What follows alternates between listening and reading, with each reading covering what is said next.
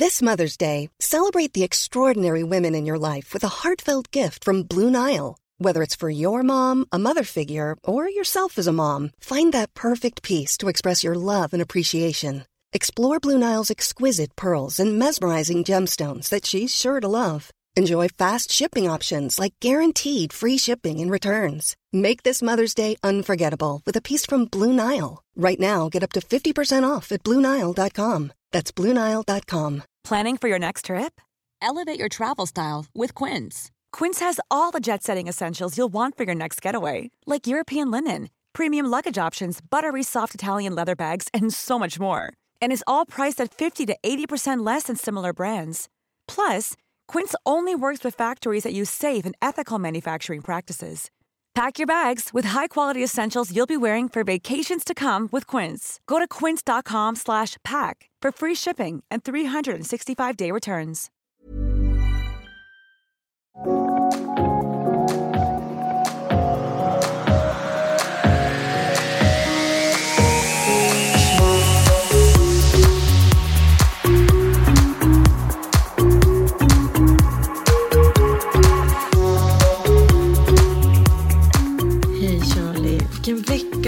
Hur mår du egentligen? Det är lite märklig situation. Är inte det? Hur ofta hamnar man på akut, liksom, på en brits? Ja, jag mår bra nu. Det har gått några dagar och man går ju ganska länge med det här, liksom. Så att jag kommer inte bli helt bara woohoo på ett tag kanske. Men jag mår... Febern har sjunkit och liksom verken har avtagit. Och det är ju...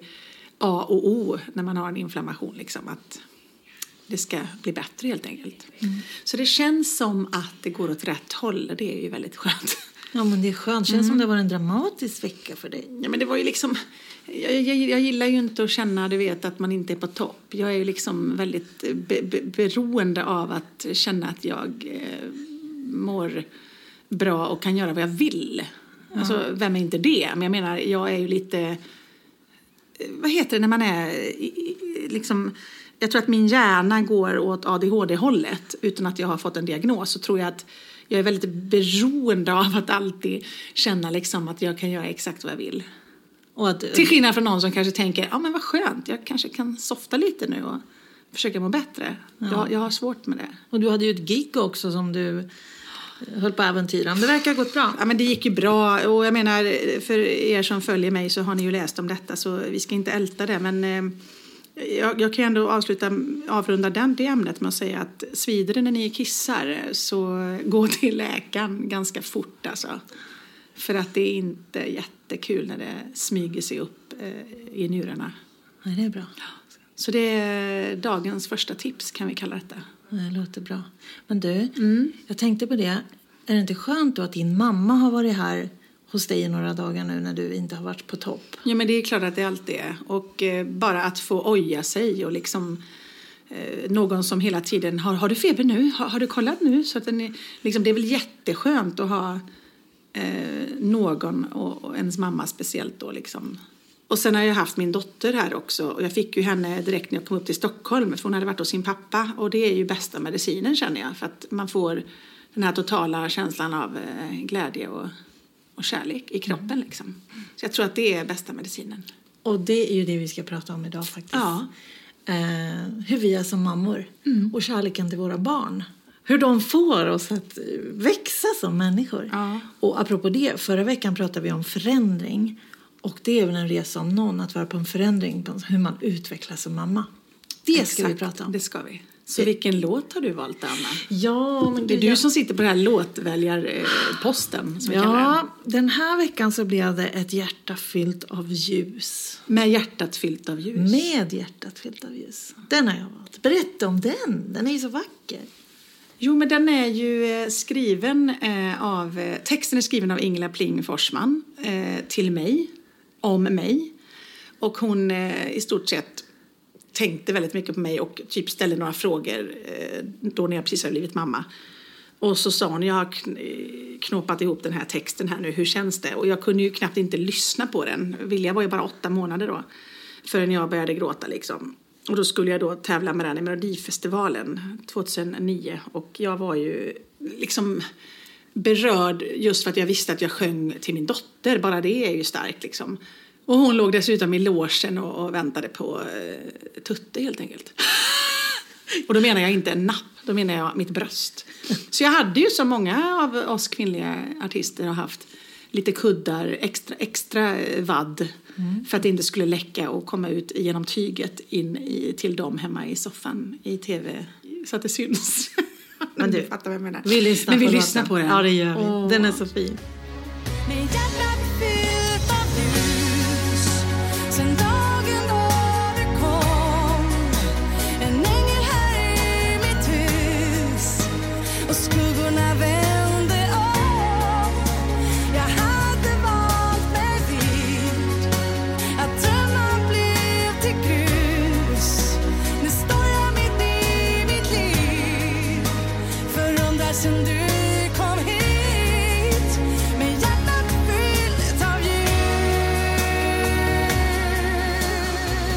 Ja, nej men den är fin.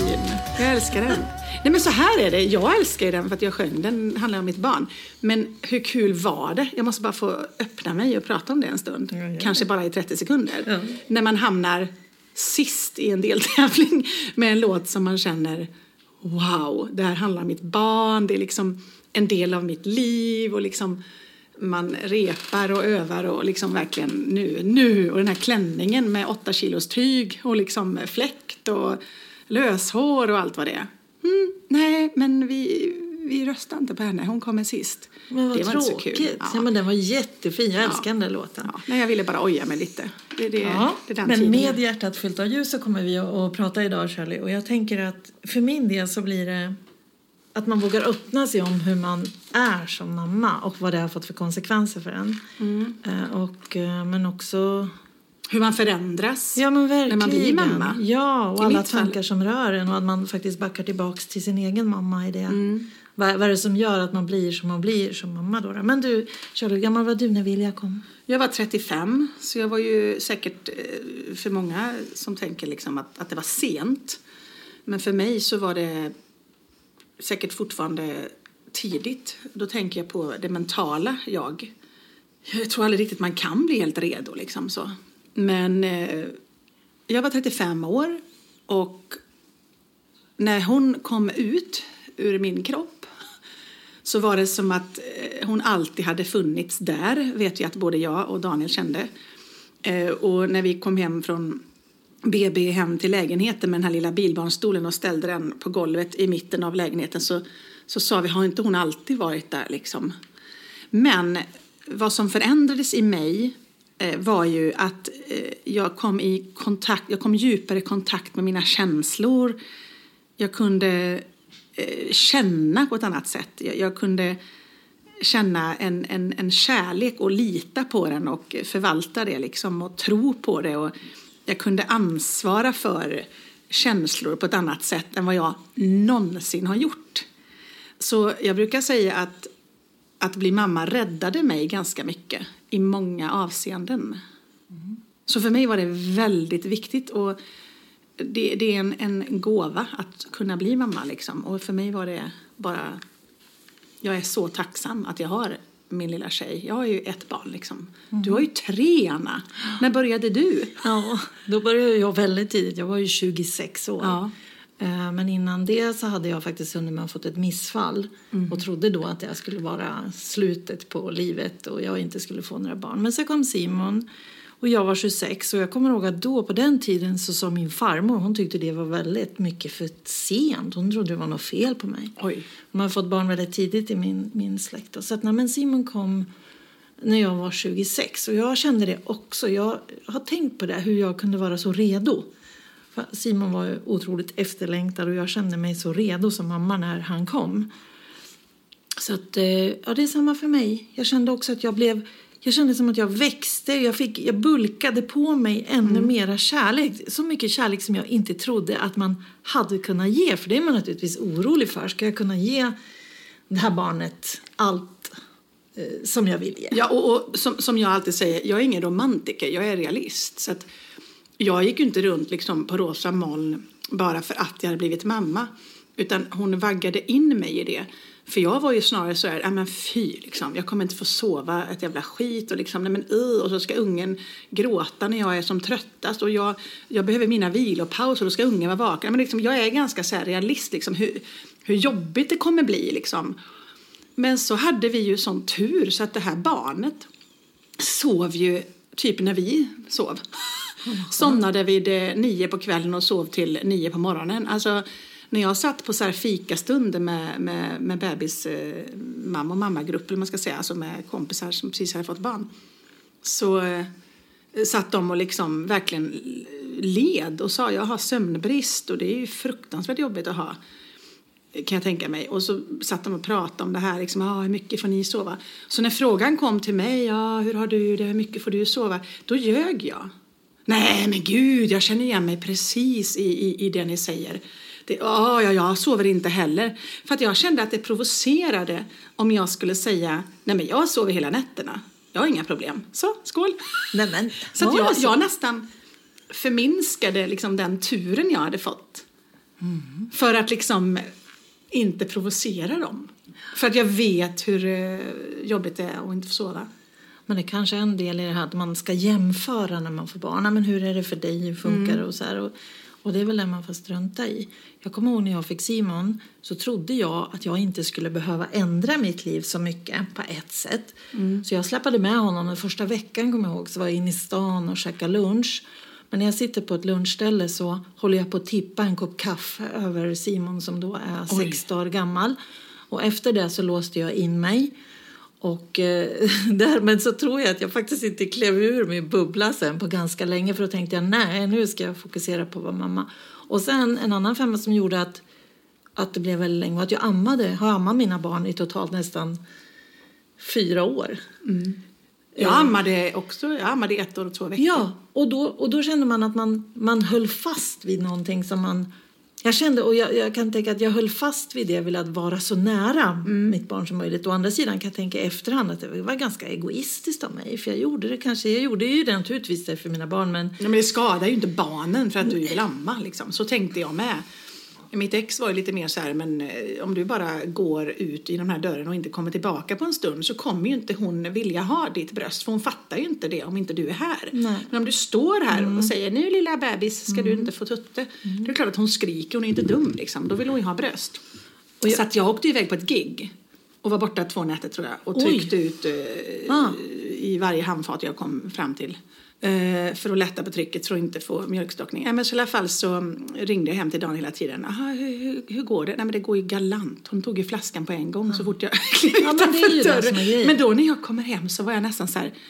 Här kommer tutten! Lite ja. som att jag liksom ska trycka in den Exakt. i munnen på henne igen. Hon bara, nej.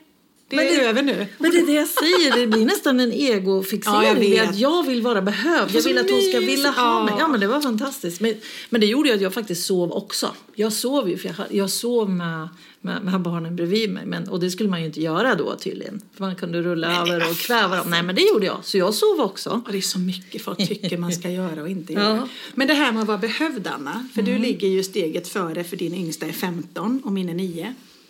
Eh, att jag redan då får... panik ska jag inte säga, men att jag blir stressad över att när hon, bara ett enkelt exempel, när man går in i ett varuhus så är det såna här dörrar du vet som snurrar så här, och så går man in och då har hon alltid fram till nu, mamma jag vill gå med dig, för att hon blir lite rädd för hon är ju en liten tjej uh-huh. men nu ska hon helt plötsligt ha en egen lucka, en egen ficka i svängdörren uh-huh. och jag bara, nej jag håller på att tappa henne, nej. Jag får förlora henne. Och så ibland så säger hon så här, jag kan göra det själv, jaha, så skojar jag så här, nej men då behöver du kanske inte min hjälp till det liksom längre, för du har blivit så stor liksom. Eh, och hur är det för dig då som har så stora ungar? Ja, Robin är ju femton nu, men nu börjar jag kunna släppa honom lite. Eller jag måste, tving- jag måste släppa honom, för att jag har ju varit, haft noja med att han ska åka tunnelbana. Jag vill inte ja, släppa honom på tunnelbanan. Det har jag haft med alla barnen, och eftersom jag kommer från landet så finns det ingen tunnelbana. Och för mig är det förknippat med oro, med otäcka människor eller liksom vad som helst att det kan mm. hända saker. Så att, och Robin har ju också varit så att jag vill skjutsa honom överallt. Det har jag haft i mig mm. alla dessa år med alla tre barnen. Å andra sidan har ju de tyckt att det har varit väldigt skönt. Men då har du skjutsat dem av oro, inte för att du har curlat dem nödvändigtvis, eller? Du har curlat också, ser jag nu på din blick. Verkligen. Ja, men det är klart. Det beror på vem du frågar, men det kanske jag inte vill erkänna. Fråga min man. Alltså, dagens avsnitt heter ju inte curlingmorsor frågetecken.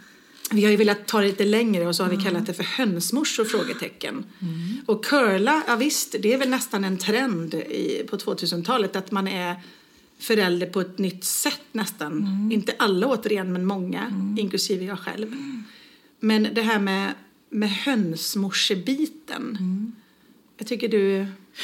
Jag, kan börja. Jag, ja, men jag, jag tyckte att jag var extremt hönsmorsig tills jag separerade sista gången. Mm. Först kom det när jag skilde mig, för då var jag tvungen att släppa mitt hönsmorseri. För jag var men tvungen... berätta nu då, du har ju en unge först.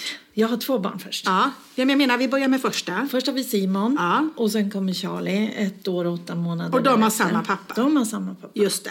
Och det var ju första, skulle jag vilja säga, min livskris när vi skulle separera och skilja oss. För då kunde jag ju inte längre hålla koll på vad som hände med dem när jag inte var där.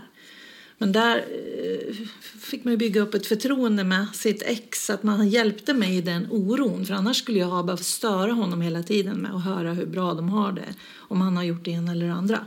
Så, men så där, där fick vi jobba på. Och det har gjort att efter det, så när jag separerade för andra gången med Robins pappa, så hade jag lärt mig det. Att jag var tvungen att släppa. Mm. Så att jag blev en... Jag skulle vilja säga att varannan vecka var jag en super... En superärtig, pigg, lyxmamma med ledighet. För jag kunde släppa totalt. För jag mm. vågade liksom släppa den oron. Men så fort de kom tillbaka och backade hem så kände jag att nej, men då är det fullt ös. Och då vill jag ge dem allt. Mm. Allt och lite till. Jag ville både curla, skämma bort. Och, och jag var, or, var hönsig, försiktig och fixa. Jag ordnade till och med en, en, en barnflicka som hjälpte mig att hämta Robin på dagis. Och så gick hon hem och då var ju Simon och Charlie hemma. Och de tyckte ju, nej men vi behöver ju inte ha henne här.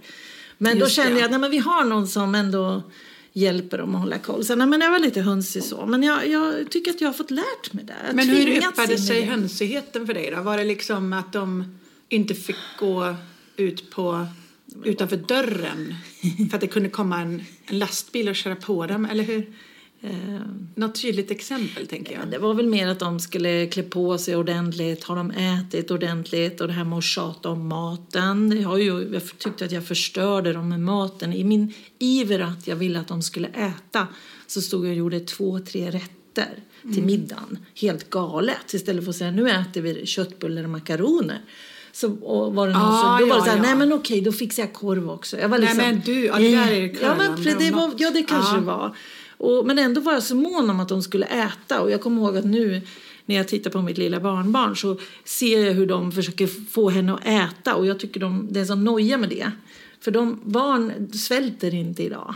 Men så jag var själv likadan när man sprang med skeden och skulle liksom... Plus att det finns ju inga rätt och fel i barnuppfostran så länge man vill barnen väl. Jag menar, var sjutton kanske någon tycker att du gjorde fel för att du lagade tre eh, måltider. Men samtidigt så var det fel...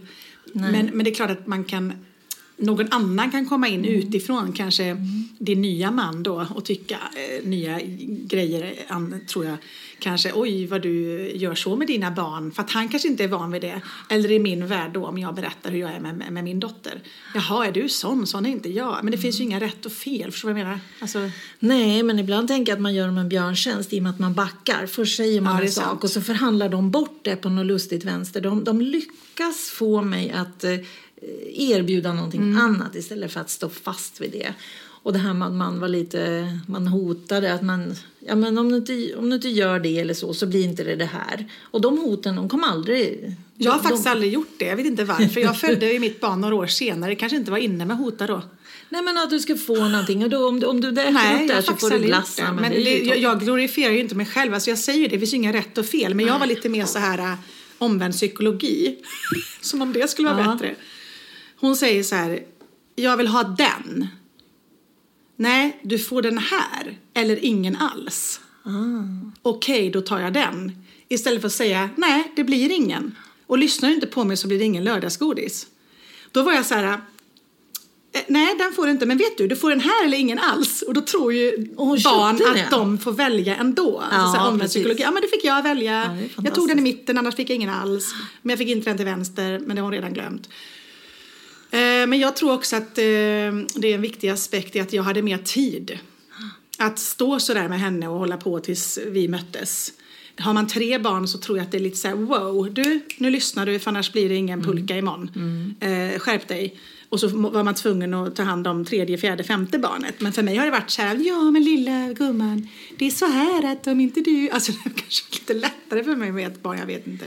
Och sen tänker jag, undrar om det är skillnad på killar och tjejer. Jag är ju killar och du är en tjej. För jag, trodde att, jag, jag har ju inbillat mig att tjejer är mer svårförhandlingsbara. För, för i mitt fall, killarna har ju aldrig hållit på att ge sig om kläder till exempel. Nej, det, det har ju aldrig varit en grej för dem. Men det kan ha varit andra, det kan ha varit andra saker som kanske inte är viktiga för en tjej. Jag vet, är det skillnad tror du? Ja, jag vet inte. Alltså det där är så olika, tror jag också, hur, hur man själv är. De lär ju sig av oss genom bara att se och ta efter. Mm. Eh, de gör ju som vi gör liksom. Mm. Men det här med hönsmamma, Anna. Mm. Jag hävdar ju att jag inte är en hönsmamma. Mm. Men jag är väldigt orolig. Mm. Ja, då tänker folk, men inte det är samma sak. Nej, då ska jag förklara. Eh, om jag är på ett köpcentrum och eh, vi inte ser mitt barn. Och så kanske min mamma är med, så säger hon, vad är Vilja, vad är Vilja? Jag har ingen aning, men det som göms i snö kommer fram i ett hö. Hon kommer väl fram någon gång. Och om inte annat kommer hon väl när hon är hungrig. Där bryr inte jag mig så mycket. Jag bara säger, men hon klarar sig. Alltså inte när hon är två.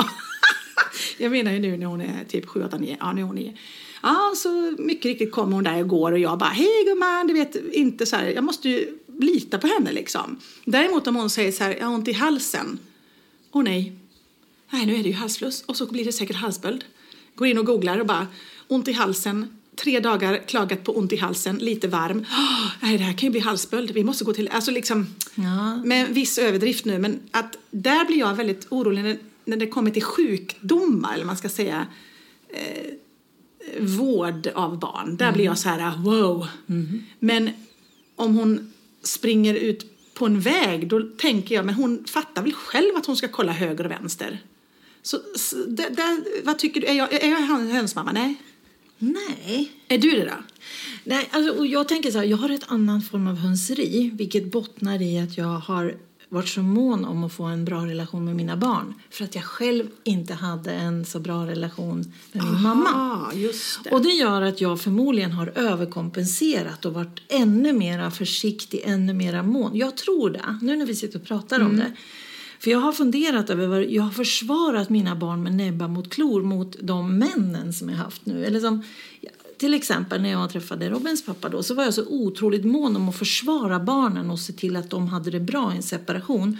Vilket det blev till bekostnad på, då, på Stefan som mitt förhållande. För jag, mm. jag var så mån om att jag själv skulle ta hand om det. Och vill, jag är den enda som kan deras bästa väl och skulle göra allting. Ja. Vilket var så här i efterhand superexkluderande mot Stefan. Som fick kämpa för att liksom, jag släppte inte in dem överhuvudtaget. För det var bara jag Just som kunde ta hand om.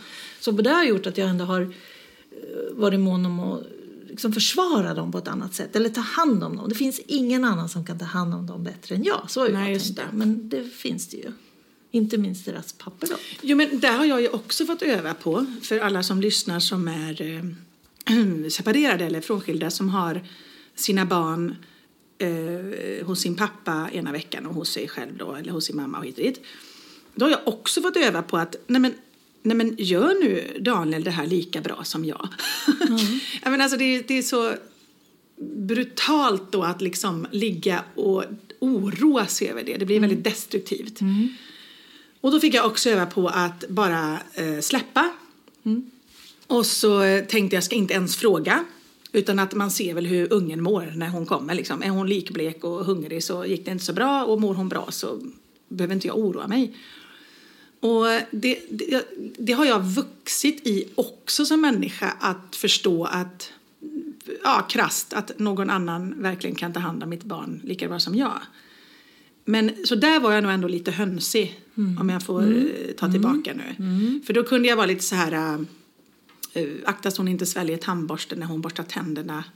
Nej, inte riktigt så. Men lite så här, men Daniel, du kollar väl nu när hon... Och, och, och, och hon har ont i halsen. Har du kollat ner i halsen? Nej, men jag, jag, hon säger väl ifrån om hon får mer ont. Nej, men du måste lysa ner och be henne säga äh, så att du kan se om hon är svullen röd. Och liksom... Och, så nu släpper jag det. Och det är så skönt, det är så befriande. Det är också lite tips, tycker jag, till folk som lyssnar. Att man bara kan släppa ibland. För sen har jag varit med om situationerna när, när mina barn har fått en bonusmamma. Och då gäller det ju verkligen... Åh nej, det har ju inte jag varit med om än. Och jag har varit med om det två gånger. Och jag kan säga att första gången var det en katastrof för mig. Med Simon och Charlies bonusmamma, det kan jag säga. För där Oj. visste jag att barnen inte var särskilt glada. Oj. Och det gjorde att jag fick ju lägga band på mig. Och jag har, har faktiskt... Jag försökte strida för dem bakom deras rygg med deras pappa, så att säga då. Om det här. Men det håller på att gå riktigt illa. Och jag skulle vilja säga att ja, Simon, han får riktigt illa av det här. Men tack och lov såg de att jag inte köpte det här.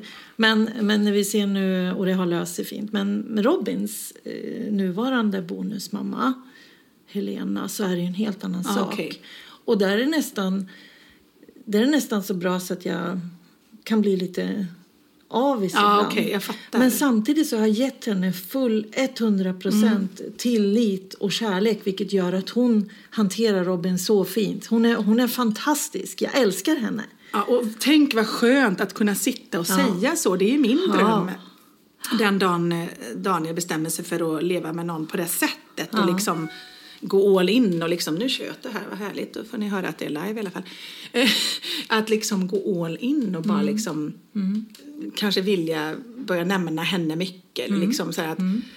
jag har ju aldrig övat på det, jag har aldrig varit med om det so far. Och liksom, hur kommer det kännas? Vadå? Varför är hon så himla snäll och gullig och fin och luktar gott? Vad var hon för parfym? Vad ska jag?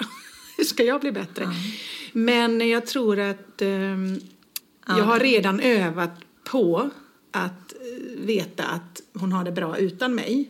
Så jag tror att det kommer kännas mer naturligt nu än om det hade varit mm. att när jag och Daniel separerade och han blev ihop med den här människan direkt. Då mm. hade jag nog inte hunnit vänja mig vid att det finns en kvinna i bilden. Men nu har det ju gått mm. drygt två år liksom. Det vore väl konstigt om man inte hade vant sig vid tanken. Jag brukar ibland så, brukar bli så, jag blir så lycklig för ibland så brukar Helena säga till mig, om det har varit om jag har varit ifrån varandra en längre period så kan hon höra av sig till mig och säga att jag vet hur mycket du längtar efter Robin. Oh. Och att hon vill, så vill hon berätta någonting han har gjort. Och för att liksom, hon vet att jag längtar men jag ringer aldrig och liksom tjatar för att liksom störa dem Nej. i sin lilla familj där de är en familj. Det, det, det, det, gör alltså, det låter så en... sunt så ja, det, det känns ovanligt. Alltså, jag, jag all cred till dig mm, alltså. Mm. Det låter ju så sunt så att det nästan är så här liksom, tänker många så här som du och, och Helena liksom, att det mm. funkar så jävla bra. Jag vet inte, men hon, hon är ju mamma också. Hon har ju samma, hon, hon har liksom, ja hon, hon har ju samma känslor och samma tankar mm. som jag är mån om att jag ska tänka på det. Och hon har också hört av sig när hon har sagt så att nej, nu vill jag bara att du ska veta att jag har haft världens supergräl ja. med Robin. Så att, och det vill jag bara säga. Så att inte han skulle komma till mig och säga någonting. Nej, men eftersom vi är så tajta så då skulle Robin aldrig kunna spela ut det kortet. Han är supertajt med oss. Men naturligtvis har man ju alltid en tanke så här, tänk om... Nu, nu tror jag inte det, men det här man tänker om hon skulle, han skulle tycka om, mer om henne än om mig som ja, mamma. Att man tvivlar på, men gud, mm. jag är lika bra mamma. För de, de lever ju ett mer, vad ska jag säga, ett inte så kringflackande liv och så rastlöst liv som jag faktiskt ändå har, känns det som. Man hinner väl börja tänka på olikheterna när man vet att ens barn vistas på en plats eh, lika intensivt som hemma hos en själv där det är annorlunda. Liksom. Då hinner man ju tänka så här, åh vad har jag att erbjuda och vad har jag inte att erbjuda? Åh jag är så där disträ och flängig och alltid sitter vid datorn och, och hon står och bakar bullar och liksom, jag, är ingen, jag bakar ju inte liksom. Så jag skulle nog också tänka då liksom att då vill nog Vilja vara där för att hon får bullar och tårta. Mm. Så jag förstår. Men jag har som sagt inget eh, exempel på det än för jag har inte varit med om det än, men det kommer väl, får vi hoppas, eller på säga, man har... att, att man träffar nya och liksom fördjupar sig i nya relationer, både jag och mitt ex. Och då, då kommer ju det liksom säkert. Many of us have those stubborn pounds that seem impossible to lose, no matter how good we eat or how hard we work out. My solution is PlushCare. PlushCare is a leading telehealth provider with doctors who are there for you day and night to partner with you in your weight loss journey. They can prescribe F D A-approved weight loss medications like Wegovy and Zepbound for those who qualify. Plus, they accept most insurance plans. To get started, visit plushcare.com slash weight loss. That's plushcare.com slash weight loss.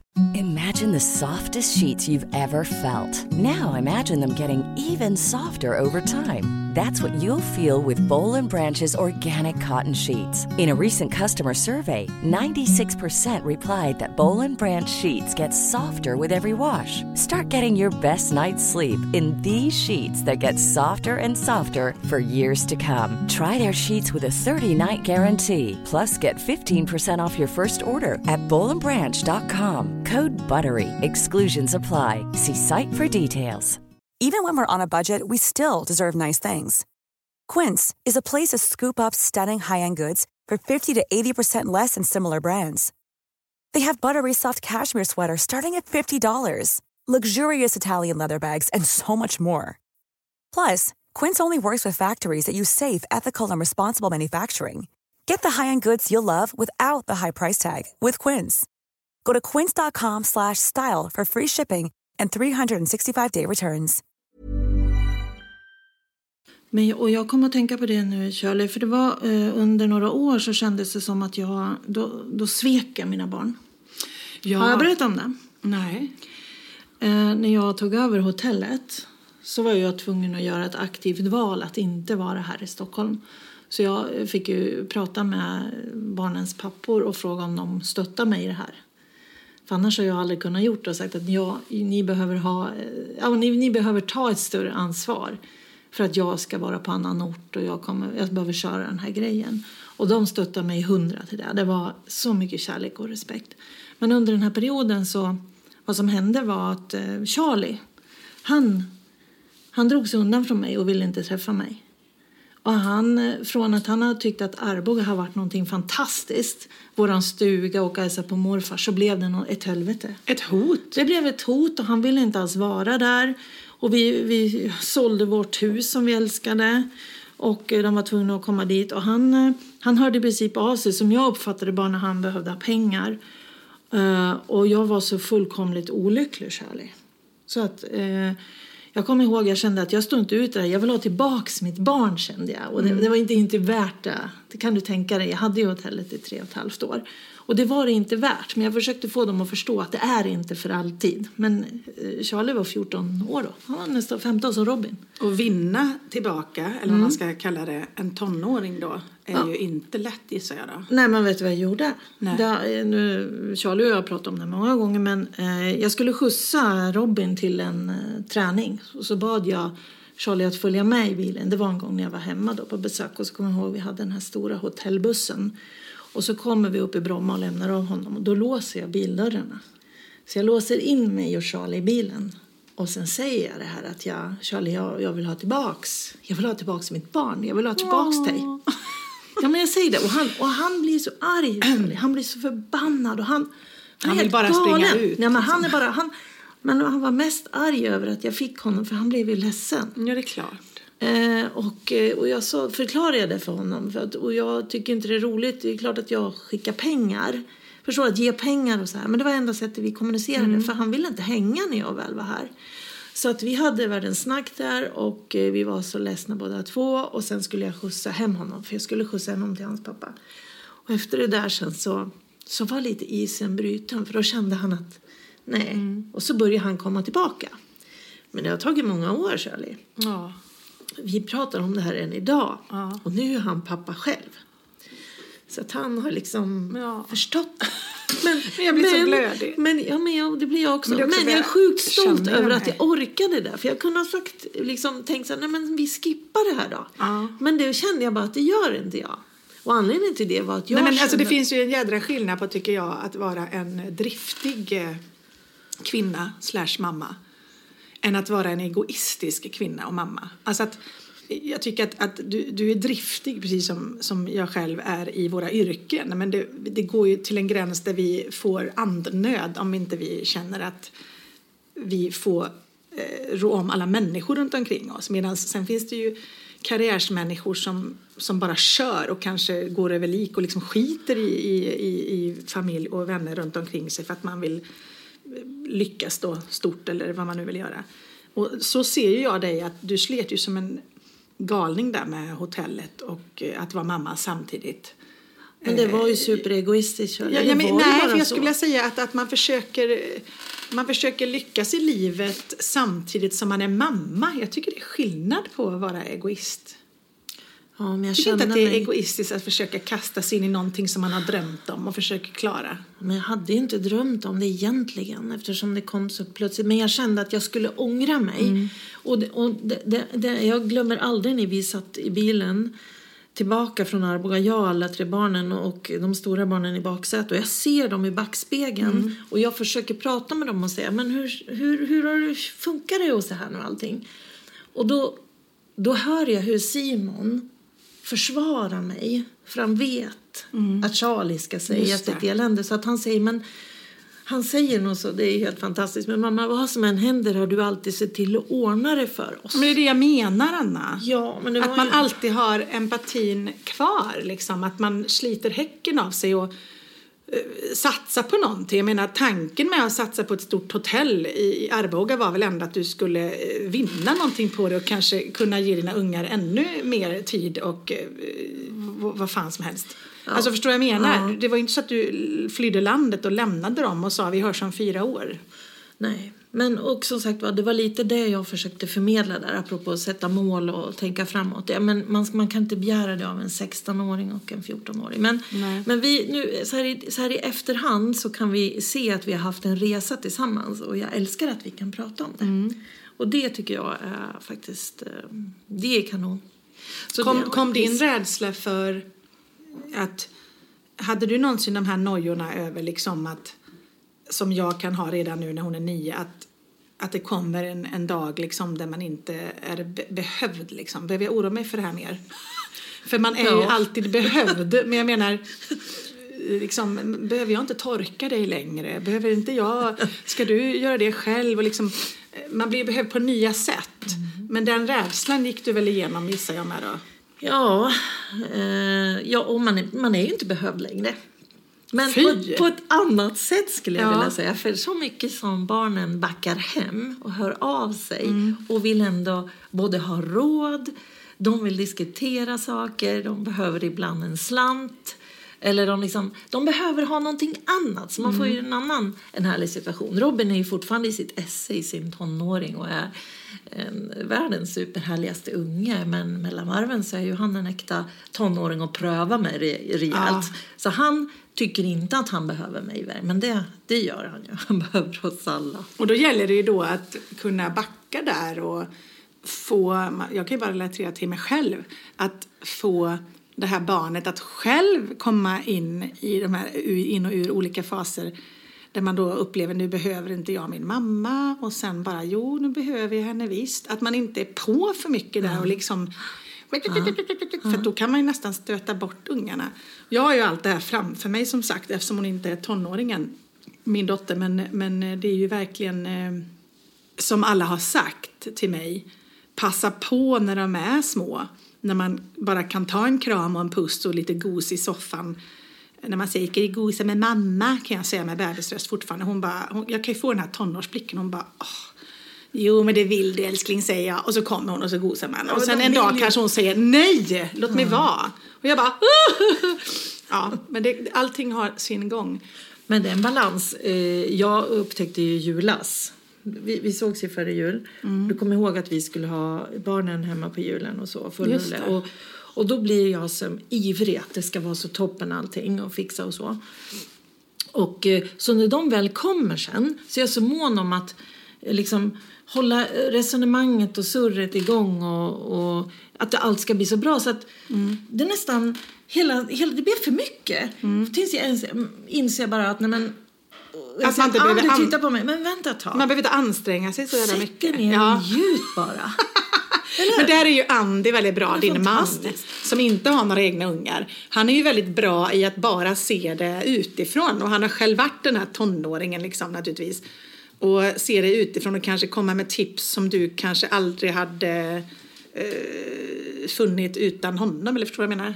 Ja. Alltså det är väldigt bra tror jag att han kom in i ditt liv. Jo, men han har ju påmint mig om så mycket. Och han får mig att se på mig själv ibland så att jag vill bara dra ner rullgardinen och skämmas. Ja, men det är det jag och, och menar. Ibland så räcker det bara mm, att han mm. tittar på mig, Charlie. Vad håller du på med? Ja. Men jag har blivit bättre. Till exempel med Robin. Jag menar om vi ska ha fredagsmys så kan jag fråga honom. Hej, vad ska vi vara på fredagsmys? Kan vi ta det här? Han bara, ja det blir bra. Och sen kan jag komma på. Nej men, ja, men ska vi inte ha det här istället?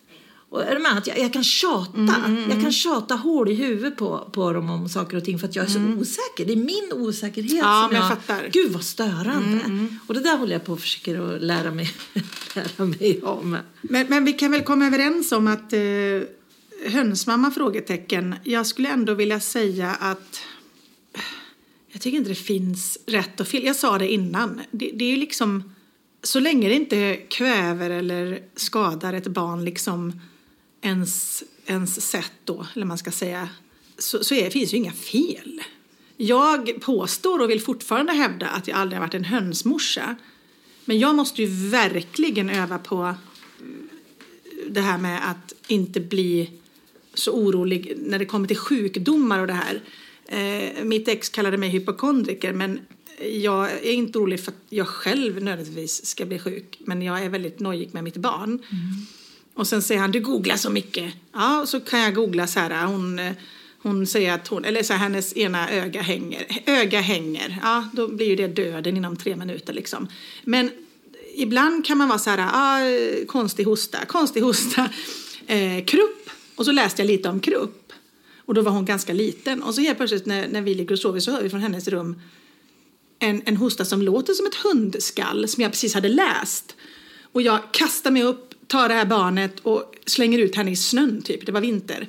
Så att hon får någon slags och liksom började andas igen. Och så sov vi i minus tio grader i vardagsrummet hela natten. Liksom. För det hade jag läst någonstans. Nu kanske jag säger fel för er som är kunniga, men lite sådär. Och då, då tackade Daniel mig. Så att det, jag menar, det finns ju inga ja, rätt och nej. fel.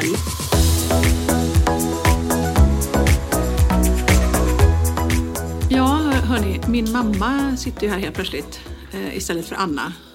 Eh, och eh, ja, men vi har pratat mycket om hur vi är som mammor idag, mamma.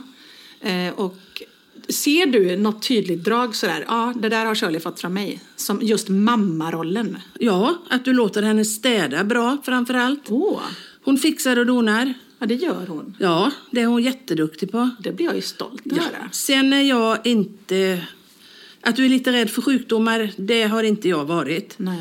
Och du är inte lika hönsmammig som jag. Du var väldigt hönsmammig ja. till exempel en gång när jag var tjugoett. Ja, runt... Då var jag hos Ulle på Sjöbo i Borås. Och så ringer min mamma till Ulle. Det är din mamma. Jag bara, aha, vad vill hon då? Hon undrar om du har paraply med dig för det regnar ute. Jag bara, men ursäkta, jag är tjugoett år. Nej. Ja, men det var ju så. Var det så illa? Ja. Stackars Shirley. Men sen tycker jag att jag har upplevt att jag har tagit efter att du är rak, ja, hård och tydlig. Stämmer nog. Men ändå hjärtlig faktiskt på ett sätt. Väldigt gullig. Men den här gången, nu lägger jag ord i mun på dig för du vet inte vad jag ska nämna nu. Men det kommer ihåg där när jag var hos grannen och vi drack vin och jag var typ arton nitton. Och någonstans där. Ja, du får berätta. Ja, det var grannarna under mig. Och de skulle gå ut och dansa. Och tyvärr så blev Shirley lite för rund under fötterna. Så att det var också en åldersgräns på det här diskot. Och hon hade inte fyllt den åldern som man skulle. Så jag blev så förbaskad för att hon inte lyssnade. Så jag ringer till han som äger diskot. För det var en... Förlåt, jag höll på att sätta apeltinen i hand. Hon ringer alltså till nattklubbs... ägan när jag... Nej, fy fan. Ja, det, det är för att jag kände honom mycket väl. Och sa till Peter att du får inte släppa in Shirley för hon är inte, tycker jag, i, i, i det hon borde vara. Så att, eh... Och där kommer jag. Uh-huh. Och jag kommer ju in, för då har inte hon ringt än. Så jag kommer in. Hon stoppar henne. På Ritz i Borås, jag kommer ihåg det. Går in, går, ja, upp, liksom, går in och dansar lite och hinner liksom ha lite skoj. Sen kommer det två vakter så här. Och knackar mig på axeln och bara... Du, eh, din mamma har ringt. Du ska åka hem. Men då är jag ju som du var när du var ung. Jag var ju inte den som bara, okej, okay, då åker jag hem. Du var Nej. väl också lite trotsig och... Ja, fast inte på det sättet kanske riktigt. Du vet, jag är men i alla fall inte... sjuttio snart. Men vadå, mormor, alltså min mormor... Du skulle väl inte åkt hem om hon gjorde så mot dig? Det hade jag nog blivit så tvungen, för jag tog min pappa hade kommit och hämtat mig. Men vad jag gjorde då? Faktiskt. Jag gick in på en toa och låste in mig. Så vakterna fick bända upp dörren för att ens få ut mig därifrån. Det här var väl lite avslöjande, mamma? Fast kan jag få berätta hela? Ja, ja. Fortsätter jag. Och sen så visste vi att de skulle skicka hem henne. Och så grannen under då, vi undrar var hon tog vägen. Hon kom aldrig. Så säger grannen under, killen där då, att eh, då åker jag ska försöka hämta bilen och gå ner och hämta henne. Då ser vi henne komma gående i backen. För vi bodde i ett hus lite i en backe. Och hon var helt vansinnig. För hon hade ju förstått att jag låg bakom. Så hon var så arg på mig denna kväll. Så det var helt otroligt. Just det, de sa aldrig att det var mamma. Nej, men du fattade. Nej. De sa bara att du ska hem. Ja. Men jag fattar ju att det var Anita Klant som hade ringt. Oh my lord. Nej, men vad ska jag komma fram till? Att du har varit mer hönsig. Och jag är mera nojig. Kan ja, det kan man, säga, kan man säga. Ja, och Anna är inte heller så hönsig helt enkelt. För, nej, det här med sjukdomar har aldrig stört mig riktigt. Men, det här med sjukdomar har aldrig stört mig. Men däremot om man har klättrat för högt på ett klätterställ så har jag varit rädd för att de ska trilla ner. Mm. Men eh, däremot det här. Och så med gränser med ålder. Mm. Man går inte på disco när man är femton om gränsen är arton. Jag var väl inte femton? Nej, men, alltså, jag var ju arton nitton och jag ja. tror att det var tjugo-årsgränsen. Jag tror det var tjugoett på Ritz. Nej, men man kan säga så här. Det finns, jag kan säga så här. Om, jag någon gång, eh, om vi någon gång behöver en gäst annan mer gång där vi tycker att det ska bli fart på, på ämnet. Då tar vi in Anita Klant igen. Men mamma, nu är du ledig. Nu är du klar. Nej, så jag är klar. Du får ingen lön heller. Va? Får ingen lön? Jag har fler sådana grejer man kan prata om.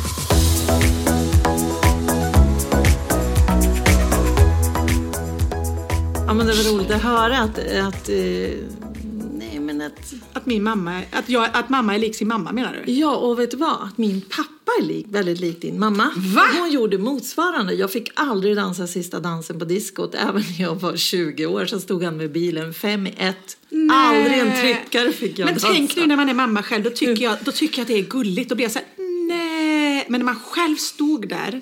Och man visste att ens mamma hade ringt hem henne. Alltså det är inte kul. Nej, jag satt i bilen och grät och var så förbannad. Och så tänkte jag, när du blir gammal så ska jag aldrig skjutsa runt dig. Jag satt där och byggde upp någonting jag skulle hämnas. Men jag blir gammal. Men så är det. Men jag kan vara lite tacksam över det idag. Ja, men det är ju så, vi formas ju. Men eh, jag kan väl ändå på något sätt tacka min eh, mamma. För att hon alltid har varit rak, ärlig och liksom human. Alltså väldigt så här... Eh, men rak, det är det mm. ordet jag vill säga. Ja, men framförallt man är liksom, det är ingen bullshit, det är så här raka, ja. oj förlåt, raka puckar. Och jag har blivit en ja. raka puckabrud. Och jag ja. gillar att vara raka ja. puckabrud. Kom ihåg det nu när Vilja går in i tonåren. Ja, jag ska, ska vara likadan ska... mot min lilla bebis. Oj. Ja, men du, nu tycker jag att vi kör vår veckans topp och botten.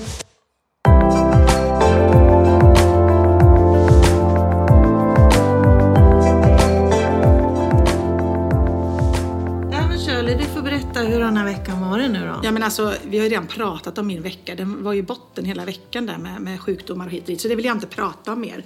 Däremot så kan jag ju gå in på min, min topp. Och då vill jag säga så här. Rätt kort och slätt vill jag bara säga. Vi hyllar alldeles för sällan våra hjältinnor och hjältar inom vården i, i Sverige. Och jädrar vilket jobb de gör alltså. Nu, nu kommer jag tillbaka till det ändå. Men när man ligger där och inte är dödssjuk. Utan jag är liksom sjuk. Men jag kan ändå se what's going on. Och man vet att det ligger hjärtsjuka där. Det ligger någon där som mister livet. Det ligger någon och det, det går larm. Och de springer runt och blö, blö, blö, blö, blö. Och man nästan förminskar sig själv lite. Och bara, men varför ligger jag här med min lilla inflammerade njur? Eh, och vilket jobb de gör. Och ändå när de kommer in till mig så får jag full... fokus och Rolls-Royce-vård och intravenöst antibiotika och dropp. Alltså att, att, att, att fasen vilket jobb de gör alltså. Jag vill hylla dem, det är min veckas topp. Mm. Man blir ja. så glad när det väl gäller så. Och har du glad... någon botten? Ja, botten. Aha. Ja, alltså, jo men det har jag. Jag tar Aha. den här.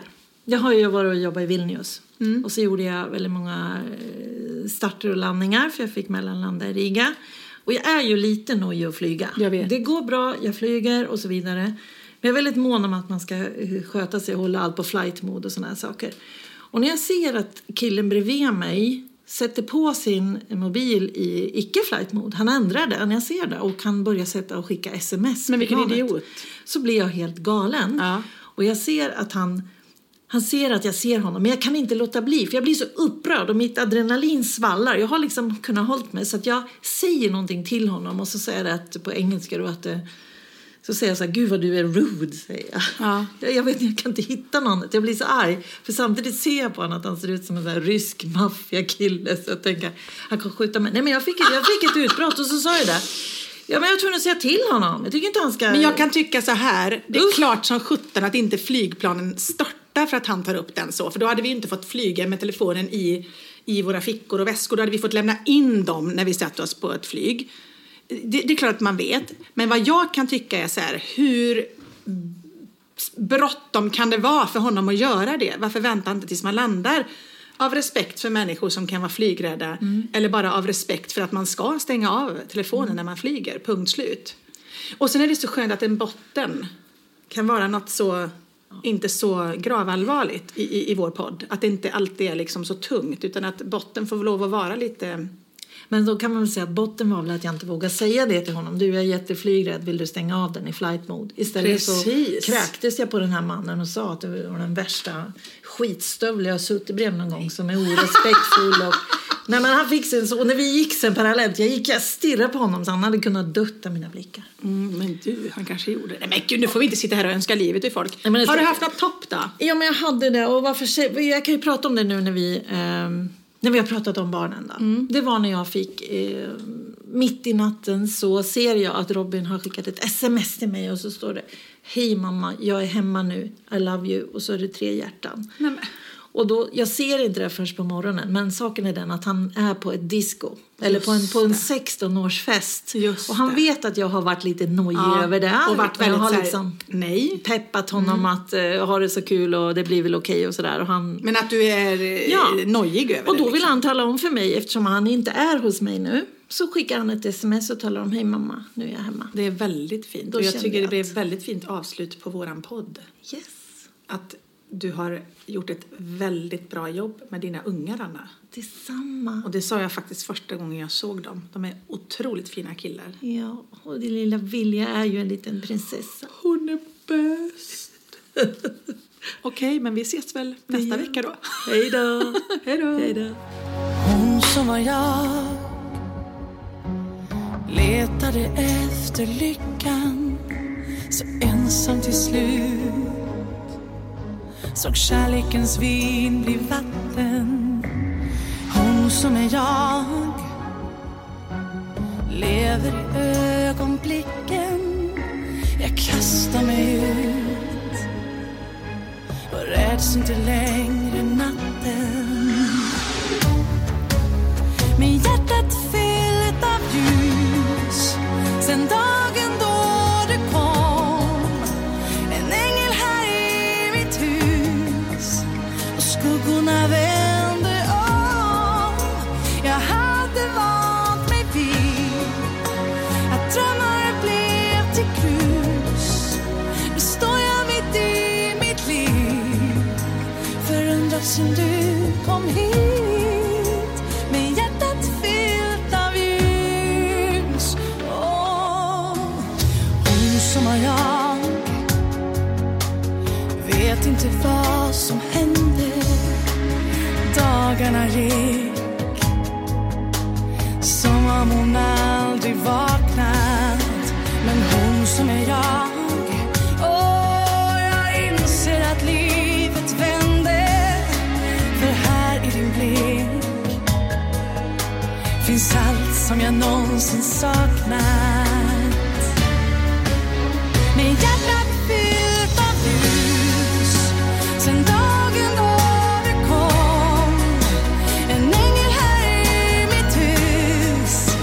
Skuggorna vände om.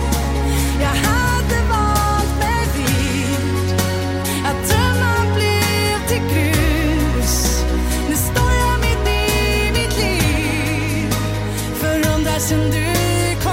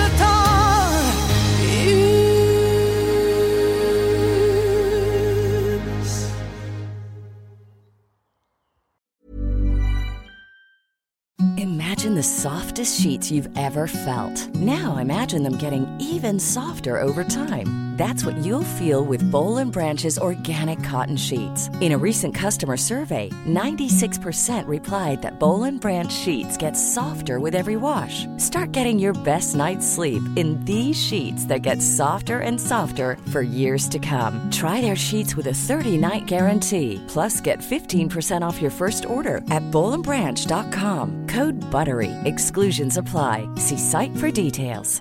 Even when we're on a budget, we still deserve nice things.